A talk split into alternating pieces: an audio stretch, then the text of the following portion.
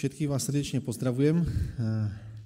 Som rád, že sme sa tu mohli stretnúť, je nás trochu viac, ale to je dobré, pretože môžeme stále Pána Boha oslavovať aj v takomto kolektíve. Ešte stále to není v situácii, že by to bolo úplne zakázané, takže som rád, že sme mohli toto absolvovať. My na výbore, keď sme sa rozprávali o tejto sobote, tak sme hovorili, no nevieme, či nebude červený, nevieme, ako to všetko bude či sa to podarí, či nie, ale sme vďační Pánu Bohu za to, že sa to podarilo, pretože nemuselo to takto byť. Rátali sme s tým aj na výbore, že to takto nemusí dopadnúť a vďaka Bohu teda, že túto príležitosť máme. A aj keď nevieme teda, čo nás čaká do budúcnosti, to je taká známa veta, dneska sa to používa čoraz častejšie a pravdivejšie, tak eh, chceme Pána Boha eh, využiť túto príležitosť, aby sme Pána Boha oslavovali a tiež prežívali spoločenstvo s ním. Viete, že počas Večery pánovej máme ten taký náš špeciálny cyklus, je to iný cyklus ako cez normálne soboty. V tom normálnom cykle tam preberáme život Ježiša Krista alebo situácie, ktoré prežíva Ježiš Kristus so svojimi učeníkmi alebo s ľuďmi, ktorých stretá počas svojej služby. A počas Večere pánovej sme, tiež je to vlastne svojím spôsobom niečo podobné, ale všímame si skôr Ježiša, ktorý tráví veľa času na hostine a pri jedle s ľuďmi. Dokonca to pre Ježiša je tak dôležité, že učeníkom pri poslednej večeri povie, túžobne som si s vami žiadal jesť tohto baránka. Že to bolo niečo naozaj, keď to Ježiš povie tým svojim učeníkom, tak to samozrejme myslí pre nich, ale týka sa to nie len učeníkov, ktorí bezprostredne žijú v tej chvíli a v tej situácii pri ňom, ale týka sa to učeníkov, ktorí budú nasledovať. Takže aj nás. Takže Ježiš si túžobne e, želá s nami sadnúť za tento stôl túžobne si želá s nami stráviť tento špeciálny čas. A my sme už hovorili niekoľkokrát o tom, ten význam tej večere, že to je vlastne taký čas, kedy okrem toho, že my to dneska možno považujeme niekedy za nejaký, nejaký taký rituál, ako keby svojím spôsobom, tak eh, pre Ježiša a pre jeho učeníkov to má obrovský význam v tom, že je to čas, kedy môžeme jeden druhého lepšie spoznať, pretože pri jedle sa tie vzťahy budujú na hlbokej úrovni, ktorá predtým nebola. To je to, čo Pán Boh, prečo Ježiš povie, túžobne si s vami žiadam jesť baránka dnes, takisto ako to povedal učeníkom. A dokonca Ježiš potom ešte to zdôrazňuje v knihe Zjavení, viete, že u Jána je napísané v, tej, v tom zbore do tej Laudicei, je tam napísané, že a ja stojím pri dverách a klopem a keby niekto otvoril dvere, ja budem s ním večerať. To znamená, tá Ježišová túžba stráviť so svojimi učeníkmi, s ľuďmi, ktorým na tom aspoň trochu záleží, čas je zrejmá a evidentná nielen teda v tej bezprostrednej dobe tých učeníkov, ale týka sa to aj tých ďalších. To znamená, Ježiš bol v nebi, už je to po, na nebo vstúpení všetkých týchto záležitostiach, tam Ježiš zase uistuje Jána, kto by otvoril dvere, ja budem večerať s ním. Takže táto Ježišova túžba je teda zrejmá a potom sa možno nie čomu diviť, že Ježiš tak veľmi veľa času tráví s ľuďmi pri stole. A my sme si to už spomínali, že dokonca Ježiša nazývajú žrádža pian, to kvôli tomu, že Ježiš, eh, Ježiš, zdá sa, že tá Ježišová, ako keby tie Ježišové cesty vedú z jednej hostiny na druhú, alebo od jedného stola k druhému a že sa to už tým ľuďom, ktorí žijú okolo neho, zdá trochu podozrivé a si hovoria, no hm, netrávi ten Ježiš príliš veľa času, nemal by viacej kázať, nemal by viacej sa e, sústredovať na to poslanie, ktoré má, veď má iba 3,5 roka. Trávili by sme my ako jeho učeníci s ľuďmi taký čas, toľko veľa času, e, keby sme vedeli, aký obmedzený je náš čas? Pre Ježiša to zjavne bola vec veľmi dôležitá, veľmi kľúčová. Takže my sme už Ježiša videli pri rôznych hostinách. A videli sme to, že väčšinou to bolo tak, že Ježiš, keď príde na nejakú hostinu, tak nejaký človek z tej hostiny odchádza uzdravený. Je, pres, presunie sa z toho stavu smrti, môže byť aj mŕtvý, lebo mali sme už aj takých, čo mŕtvi boli na hostine, čo po vzkriesení prišla hostina, hej, ale zo stavu, ktorý je veľmi neblahý a vedie teda k smrti, sa ocitol zo smrti, prešiel do života. Počali. A on pochytiat človeka, uzdravil ho a prepustil. A im povedal, ktorého z vás osol alebo vôľ padne do jamy a nevytiahne ho hneď v sobotný deň a nemohli mu na to odpovedať. A pozvaným povedal podobenstvo pozorujúc, ako si vyberali popredné miesta a povedal im, keby si bol od niekoho pozvaný na svadbu, nesadni si na predné miesto, aby snad nebol od neho pozvaný aj niekto vzácnejší ako ty. Neprišiel by ten, kto teba i tam toho pozval a nepovedal ti, daj tomuto miesto a vtedy by si započal s hambou zaujímať to najposlednejšie miesto. Ale keď ťa pozvú, choď a sadni si na posledné miesto, aby, keď príde ten, ktorý ťa pozval, povedal ti, priateľu, sadni si vyššie, vtedy budeš mať chválu pred všetkými svojimi spolustolujúcimi, lebo každý, kto sa povyšuje, bude ponížený a kto sa ponižuje, bude povýšený.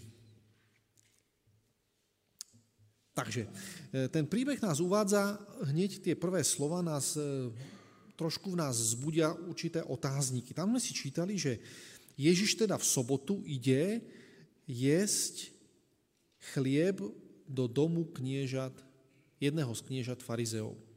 To je zvláštna situácia. My sme si doteraz mysleli, že e, jediný, s kým Ježiš je, sú predsa prostitútky, mýtníci a všelijaká spodina. Tu je zrazu ale napísané o tom, že Ježiša na hostinu pozve farizej. A Ježiš, ktorý povedal, ja som prišiel volať všetkých pokániu, prišiel som mať, ja mám záujem o všetkých, dokonca nevynecháva ani dom farizeov, čo je dobré, čo je dobrá správa. Pretože niekedy v našom mysli je to, že dobre, tak my pozývame tých ostatných, ale títo farizeji, tí nemajú s pánom podiel, tí sú mimo toho.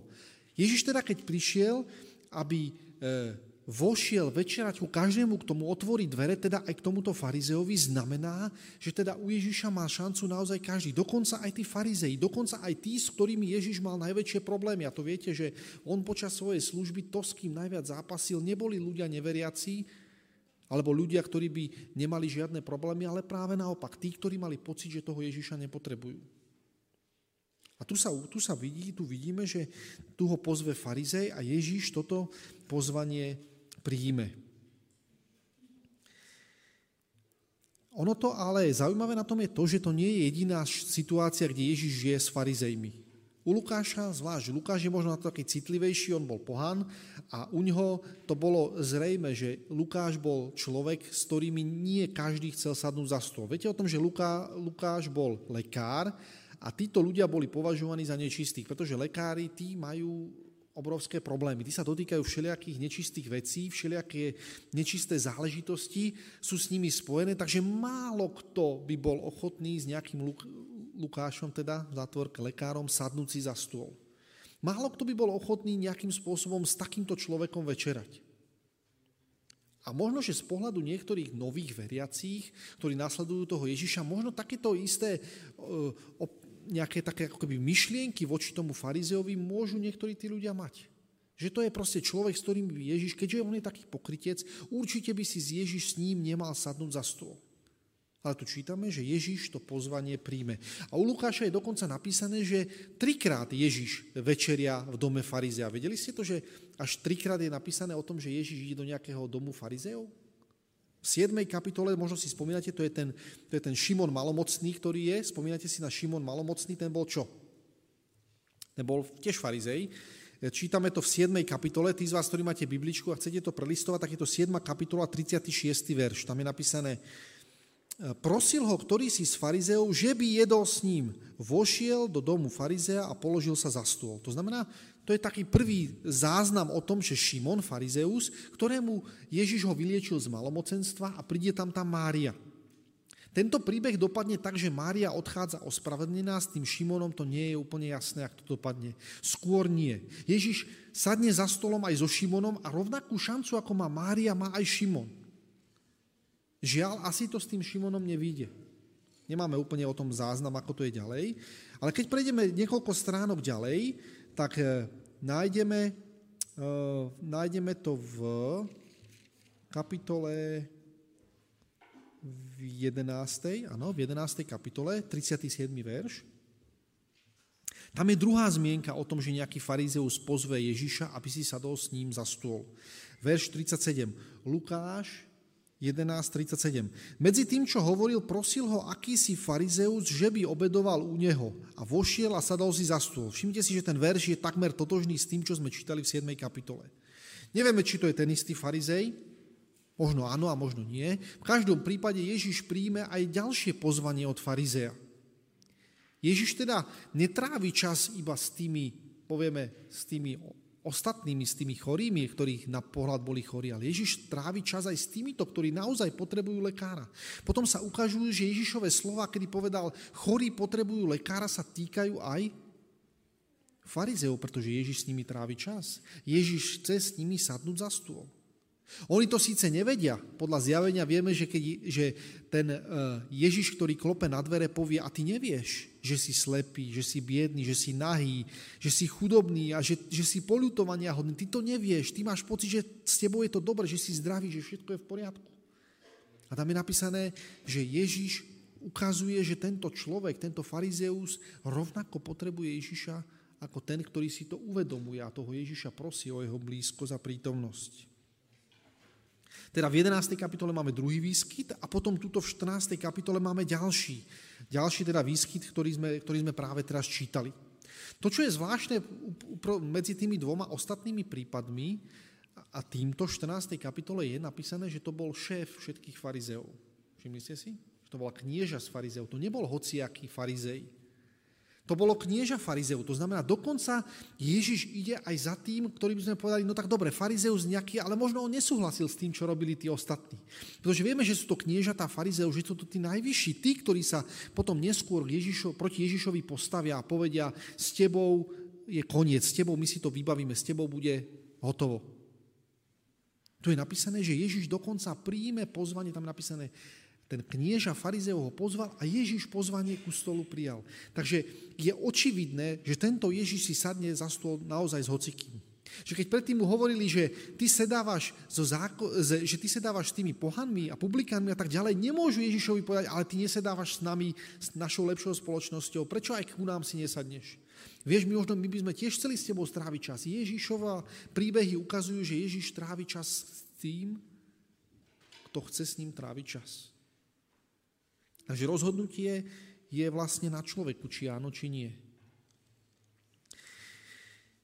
Ak by sme podrobne si prešli tie príbehy a my už postupne chodíme cez tie príbehy, tak si všimnite, že to, s čím majú ľudia najviac problém, jedna vec je, s Ježišom sme povedali, to bola tá záležitosť toho jedla a druhá vec, ktorú majú veľký problém je čo?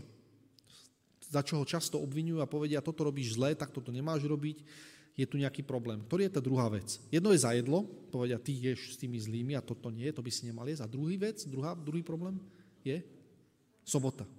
So sobotou majú obrovský problém tiež a nachádzame rôzne príbehy a prípady, kde tí farizie povedia, a takto to nemôže byť, toto robíte zle, takto to nemôže byť. A na toho Ježiša ukazujú.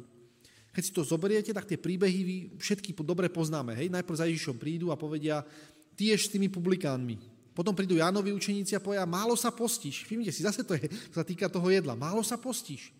Potom tam prídu ďalší a povedia, a tvoji učeníci si neumývajú ruky. V zátvorke ani ty si neumývaš ruky, obradne. To znamená, ty máš nejaký problém s jedlom. Potom učeníci idú cez pole, vymývajú si klasy a oni povedia, a v sobotu nemôže byť žatva, máte problém s jedlom a so sobotou. Potom je tam nejaký človek, nejaká žena, ktorú má, ktorá je ohnutá 18 rokov v synagóge a oni povedia, farizei, tam je napísané, že ho pozorovali, čo urobí, a Ježiš prišiel a povedal, vy ste pokrytci, od, neodvezujete každý svojho osla a svojho vola a vodíte ho na pajaca? A táto žena, ktorú tam je napísané, Satan spútal na 18 rokov, nemá byť sobotný deň oslobodená a oslobodí ju. A iné príbehy, človek s usnutou rukou, ktorý je v synagóge a Ježiš mu povie, či nemá byť práve dnes ten človek oslobodený, uzdravený a on to urobí. Takže všimnite si tie príbehy, ktoré sú spojené či už s jedlom alebo so sobotou, tak majú ako keby jedno najväčší Ježišov problém počas jeho služby na zemi. A oni, to nie je náhoda. Tieto dve veci spolu úzko súvisia. Mimochodom aj tým, že dneska sedíme pri stole, je sobota. Že pre Ježiša tieto dve kľúčové veci, a všimnite si, obidve totiž hovoria o tej istej veci. Všimnite si? Sobota je čas, kedy Pán Boh povie, a ja by som chcel s tebou stráviť čas, aby sme sa spolu spoznali, aby sme mali spolu hĺbší vzťah aby to medzi nami ten vzťah dôvery bol ešte plnší, ako bol predtým, minulý týždeň. Ja by som chcel, aby to bol špeciálny čas, kedy, sa, kedy to stvorenie bude môcť byť dokončené, ak by sme chceli ísť do knihy Genesis. Kedy to stvorenie, to, to, čo som celý týždeň na tebe budoval, všetky tie svetielka nové, ktoré ti zasvietili, všetky tie nové podnety, ktoré si mal, ktoré ťa učili a mohli ťa priviesť ešte bližšie do závislosti so mnou, aby sme to dokončili celé, aby mohli byť dokončené nebesia i zem, teda ty môj milý následovník a učeník, aby tento týždeň sme mohli ukončiť tou sobotou.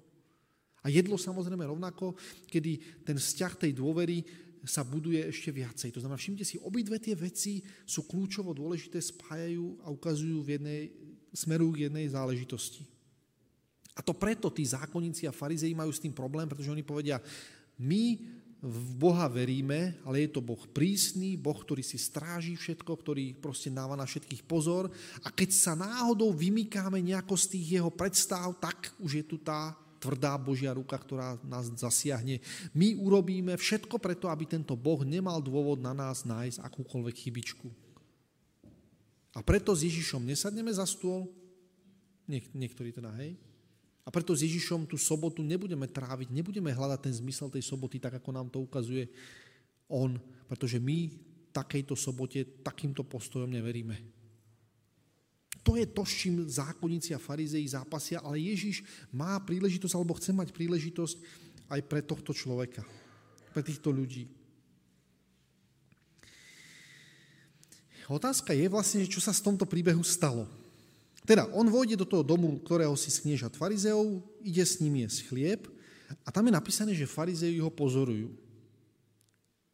Že, tá, že to pozvanie od toho šéfa farizeov, že to, nebolo, že to nebola asi iba taká nejaká náhoda, zdvorilostná návšteva, že to asi nebolo iba v tom, že tento človek by naozaj chcel budovať s týmto Ježišom ten vzťah. Pretože prečítajte si, ja som, na schvál som to preskočil, v tej 11. kapitole, keď sme čítali e, o tom, že Ježiš bol u nejakého farizea na nejakej hostine, tak počúvajte dobre, ako končí ten príbeh tej hostiny. To je vo verši, to je v 11. kapitola a je tam verš 53. 11. kapitola Lukášovho Evanília, to je o niekoľko stránok dozadu. V 53. verši je napísané, keď odtiaľ vyšiel, začali zákonníci a farizeovia strašne sa na ňo hnevať. To je výsledok tej hostiny. Strašne sa začali na Ježiša hnevať. A ďalej, a úkladnícky sa ho na všeličo vypytovať, aby ho ulovili niečo z jeho úst a obžalovali ho. To, to je to, ako dopadla tá predchádzajúca hostina u farizea. Strašne sa na Ježiša hnevajú a hľadajú príležitosť, ako ho z niečoho obžalovať. A potom zrazu, čistá jasná, Ježiš dostane pozvanie od šéfa všetkých farizeov. Nie je to podozrivé? No ak sme si to my všimli, tak prečo si to nevšimol Ježiš? Prečo Ježiš netuší, že tam je nejaký problém, že tam bude v tom nejaký zádrhel? Tam je napísané, že oni sa snažia všemožne ho dostať nejako, tam je napísané, že pozorujú ho, snažia sa ho nájsť nejak, na, na nejakú príčinu, aby ho mohli obžalovať, teda rozumej vydať rímskej moci, aby ho zabila.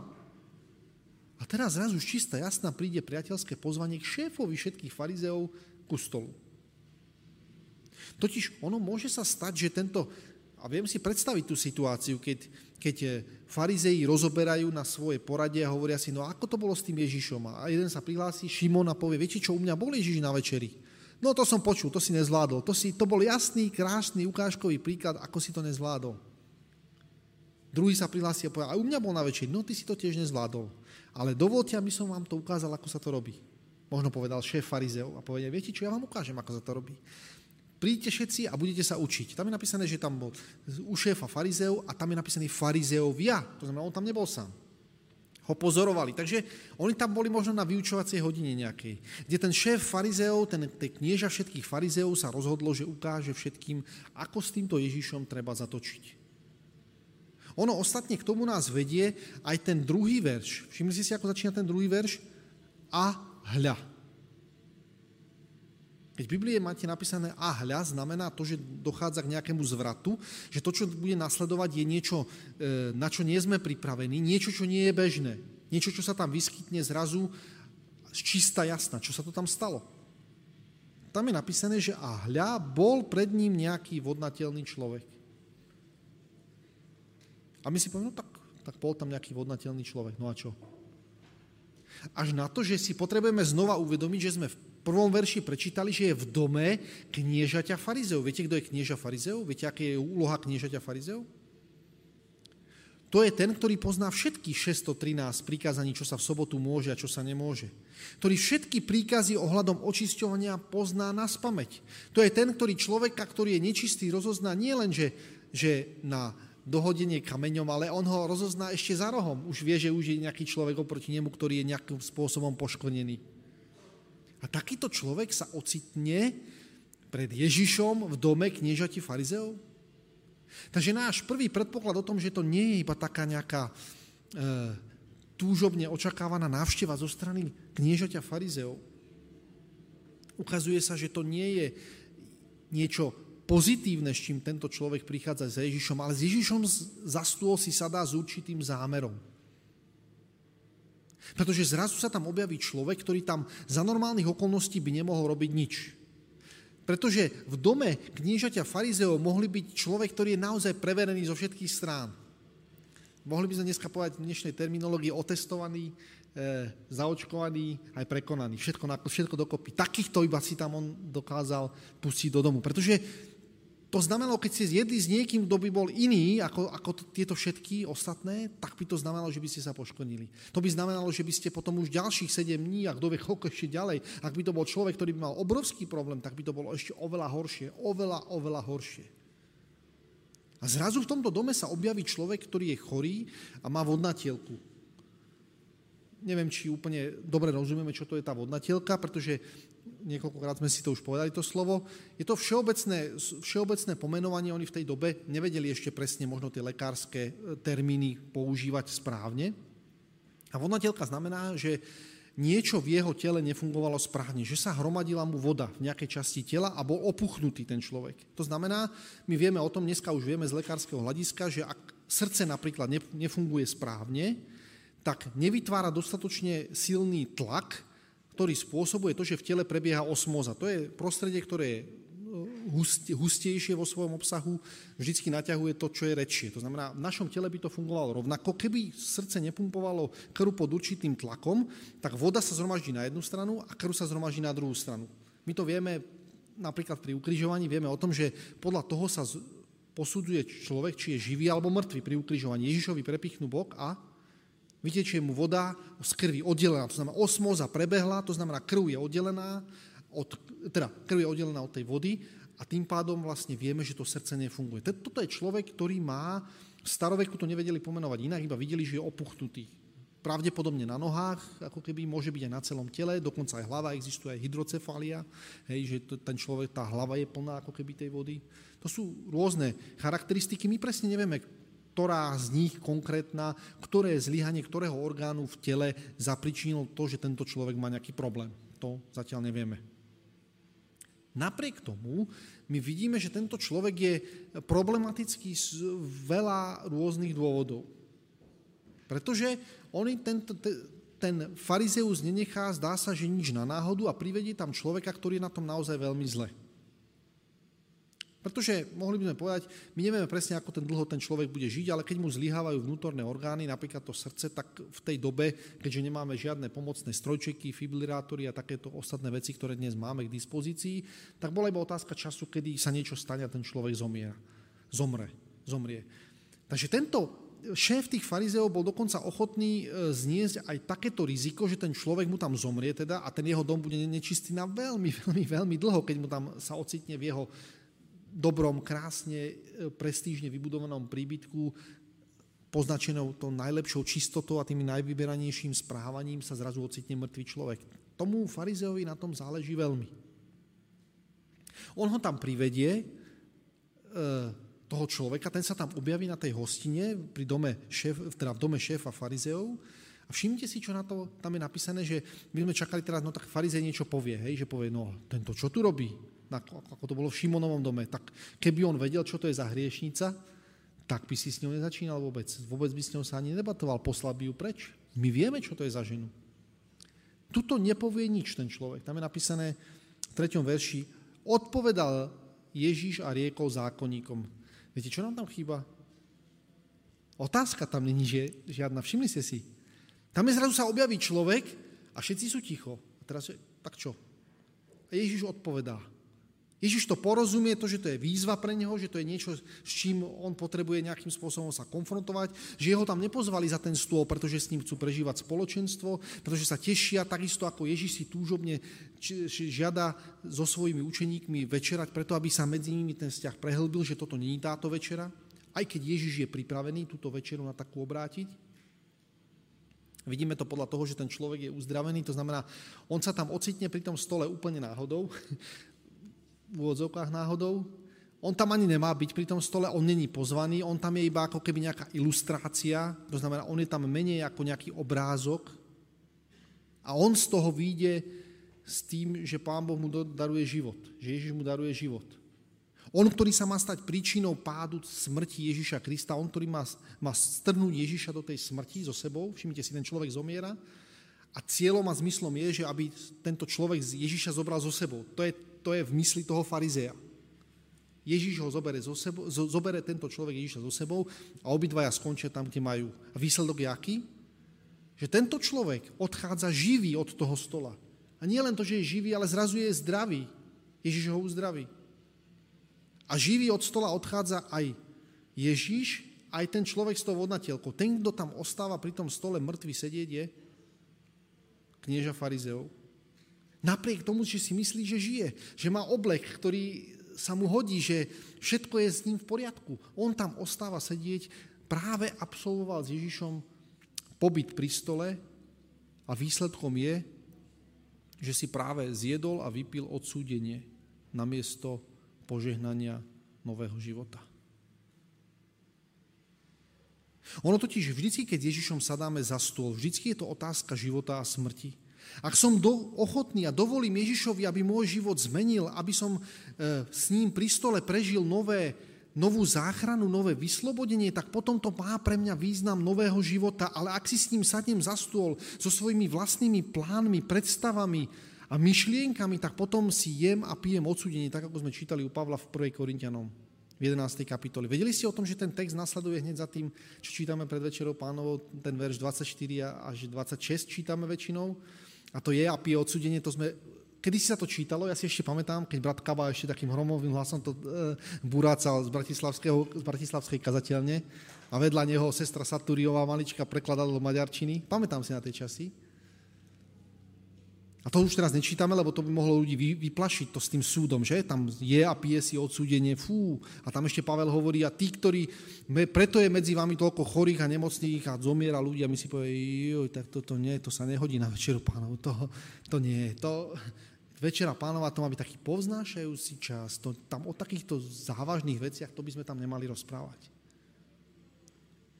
Neuvedomujeme si častokrát, že otázka sedenia s Ježišom za stolom je otázka života a smrti. Ak ja prichádzam na večeru pánovu so svojimi vlastnými predstavami a poviem si, pane, vieš čo, ja teraz nejdem na večeru, lebo s týmto človekom sa hnevám a ešte sa mi to nechce dať do poriadku, lebo ešte sa mi zdá, že, to, že ešte to na to máme čas, takže to ešte tak necháme. Viete, čo to je? To je pozvanie Ježiša, ktorý prizýva a povie, vieš čo, poď ko mne, ja chcem ti darovať život. A my povieme, nie, vieš čo, ja, ja mám svoje vlastné plány. Tento farizeus, tento šéf farizeov má svoje vlastné plány. Mne nejde o to s Ježišom prežiť nejaký čas, mne ide o to dosiahnuť moje vlastné ciele, moje vlastné myšlienky, moje vlastné plány. A keď je možnosť sadnúť s Ježišom za stôl, a keď niekto povie, no ja sa nezúčastňujem, no sedím tu v zhromaždení, keď sa, to, že sa nezúčastňujem, to, že odmietam na vonok, to vlastne ukazuje, že ja odmietam aj vo svojom srdci. Odmietam dovoliť Ježišovi, aby bol môj záchranca, aby bol môj spasiteľ. A teraz sa môže stať, že ja sedím s Ježišom pri stole, ale takisto ako farizeus ostávam tam sedieť ako mŕtvola a pritom iní odchádzajú ospravedlení. Všimnite si to, že to není to tá udalosť sama o sebe, my to niekedy tak predstavujeme. No bol som na večeri pánovej, takže je to všetko v poriadku, takže už je to dobré. To není ex opere operatum, ako hovoria naši bratia katolíci. Že to sa deje proste prirodzené, že toto funguje, ten systém funguje, pokračuje. Bez ohľadu na to, že čo tam tí ľudia prežívajú alebo nie. Nie, nie, nie. On to funguje tak, že keď s Ježišom sadnem za stôl, jeden odchádza ospravedlnený a druhý odchádza neospravedlnený. Spomínate si u Lukáša? O niekoľko kapitol neskôr povie, jeden stojí zďaleka a povie, pane, zmiluj sa nado mnou, to je tá druhá časť od 7. verša. A druhý sedí vpredu a povie, pane, ďakujem ti, že ja som na tom takto dobre. Ďakujem ti na tom, že, že ja som hoden prísť k tvojmu stolu. Ďakujem ti za to, že so mnou tie situácie sú také, že ty máš zo mňa radosť a že keď sa pozeráš na mňa, tak si povieš, keby všetci boli takto ako, ako tento môj služobník Filip napríklad. Si povieme, tak Joba pochválil, tak určite aj mňa pochválil, že som tak toto dobre zvládol. A že nie som taký ako tí ostatní, čo tam vzadu sedia a povedia, pane, zmiluj sa nado mnou, ja nie som hodný s tebou sadnúť za stôl. Viete, čo Ježiš povie taký o, o, tomto, o, to, o tejto situácii, o tejto bohoslužbe, o tomto sedení pri stole? Tam ten odchádza ospravedlný a ten prvý, ten odchádza tak, ako prišiel. To znamená, je, je mŕtvý a vo svojej smrti ostáva naďalej. Takže Ježiš teda odpovie a zriekne zákonníkom. Teraz už vieme, čo je tá otázka. Otázka je ten vodnateľný človek, ktorý tam je a ktorý niečo treba s ním urobiť. Je to ako hovoria angličania, to je ako ten slon v porceláne alebo slon uprostred miestnosti a angličania sú tak natoľko decentní, sa o nich hovorí, že oni, že oni sa budú baviť o hoci čom, ale toho slona nespomenú, čo tam stojí v obývačke. Hej. Oni proste budú decentní na to, aby sa nejakej citlivej témy nedotkli. Tak to je to, čo sa deje teraz u tých farizeov, že to je taká anglická domácnosť momentálne, ale stane sa, že Ježiš na to odpovie, že Ježiš začne o tom rozprávať, že tu je nejaká vec, o ktorej treba hovoriť. A Ježiš povie, a môže sa v sobotu uzdravovať a či nie? Podľa 613 prikázaní to sa pýta Ježiša, šéfa všetkých farizeov, sa pýta Ježiš, či sa môže uzdravovať alebo nie, však tak to, to bolo nie, že na základnej škole, to ešte keď mal dva mesiace už vedel, že sa nesmie uzdravovať v sobotu, lebo 613, jeden zo 613 prikázaní hovorí, že v sobotu sa uzdravovať nesmie. Viete prečo? Lebo uzdravovanie v tej dobe zo sebou prináša rôzne nepríjemné veci. Napríklad uzdravovanie vodnateľného človeka by mohlo zo sebou priniesť nejaké rezanie, striekanie nejakých tekutín, proste znečistenie sa týmito všetkými ostatnými vecami, proste lekársky zákrok, rezať nohu a také veci. Takže no v sobotu také veci nebudeme robiť, lebo to by sme sa s tým znečistili. To v sobotu lekárske zákroky alebo pijavice prikladať, alebo čo ja tam všelijaké veci tam robiť, to nebudeme robiť v sobotu. To, mm, mm, takéto uzdravovanie v sobotu sa nemôže robiť, lebo to je, to je hromada proste nečistých vecí, čo je s tým spojené. Tekutiny rôzne, telesné, všelijaké vytekajú hníz. Fú, nebudeme to robiť v sobotu. 613 prikázaní jasne hovorí, sobotu sa neuzdravuje. A vie o tom aj ďalší šéf synagógy, ktorý v predchádzajúcej kapitole, keď je tam zhrbená žena, a to je zhrbená žena, tá nemá až taký problém, že by tam muselo niečo s ňou veľmi robiť, možno, že iba nejako naprávať tú chrbticu, alebo neviem, ako by si to asi robili vtedy.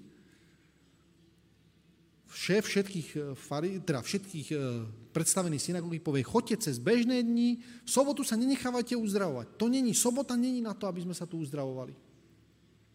Ježiš im vtedy povie, či každý z vás nevodí osla a volá na pizza, keď sú smední.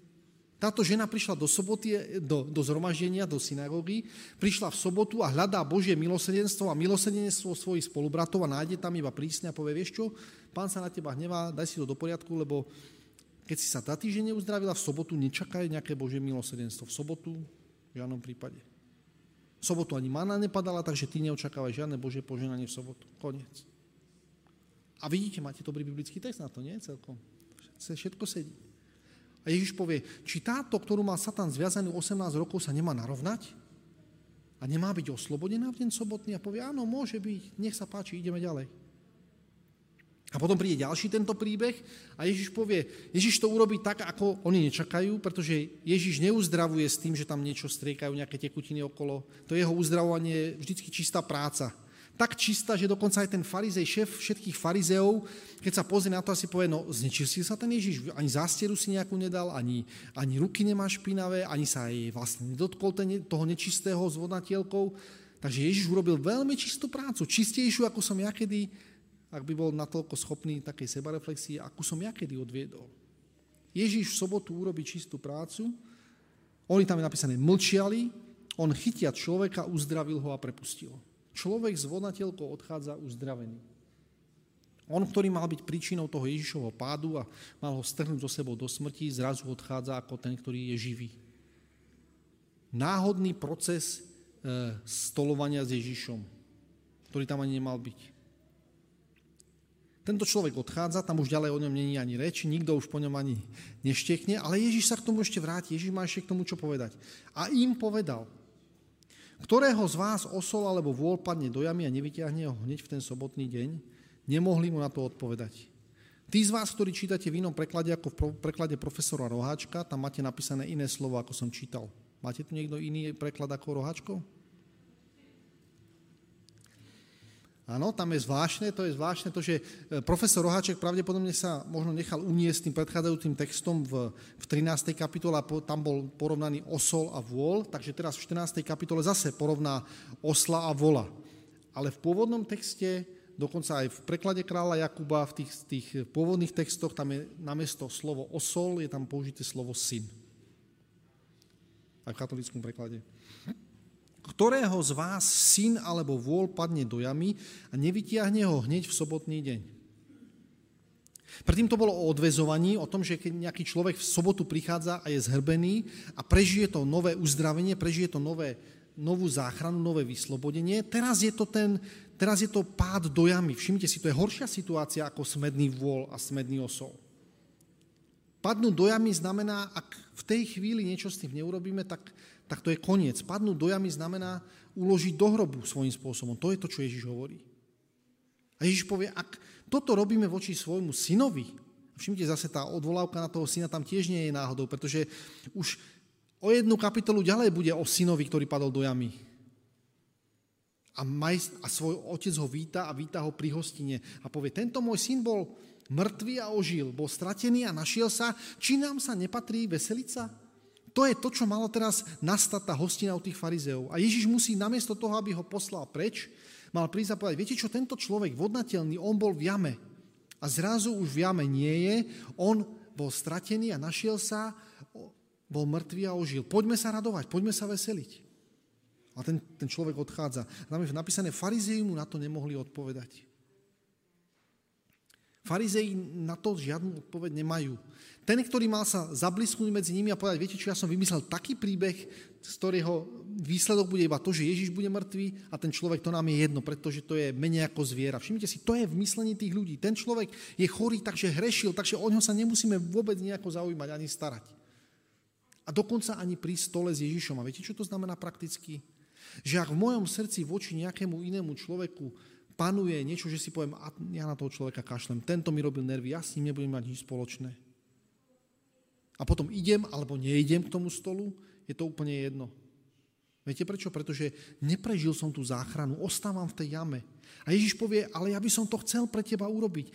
Keď nejaký môj syn, a teraz to hovorí Pán Boh o sebe, keď nejaký môj syn padne v sobotu do jamy, alebo aj v útorok tam možno padne, možno, že sobota je ideálny príležitosť na to dostať z neho, tak ja mám o ňo záujem. Mne na ňom záleží, ja to nechcem takto nechať len tak. A potom pokračuje ďalej a hovorí hostine. Nie náhodou.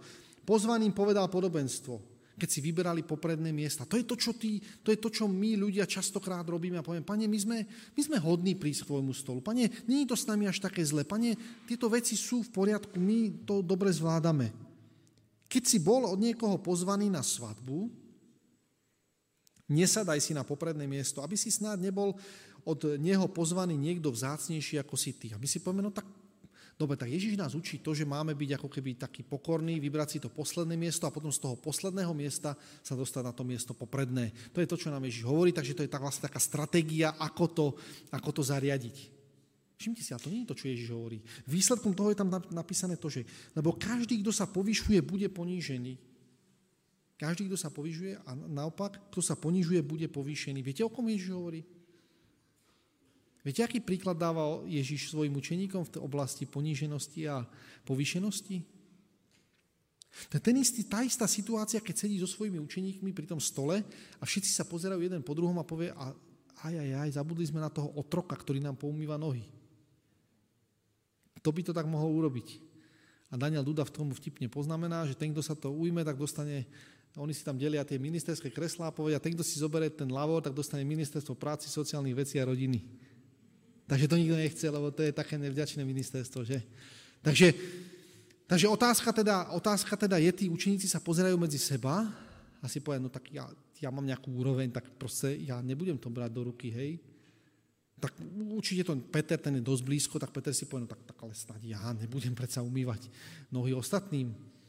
To by mohol nieký nejaký taký, no napríklad ten Ján, taký mladší, ale Ján, ten sa opiera o Ježiša a tvári sa, že ako sa, ako, ako sa veľmi majú radi, ako keby k nemu sa tak, e, toho, tak Ján to asi nebude. Tak kto teda to bude urobiť?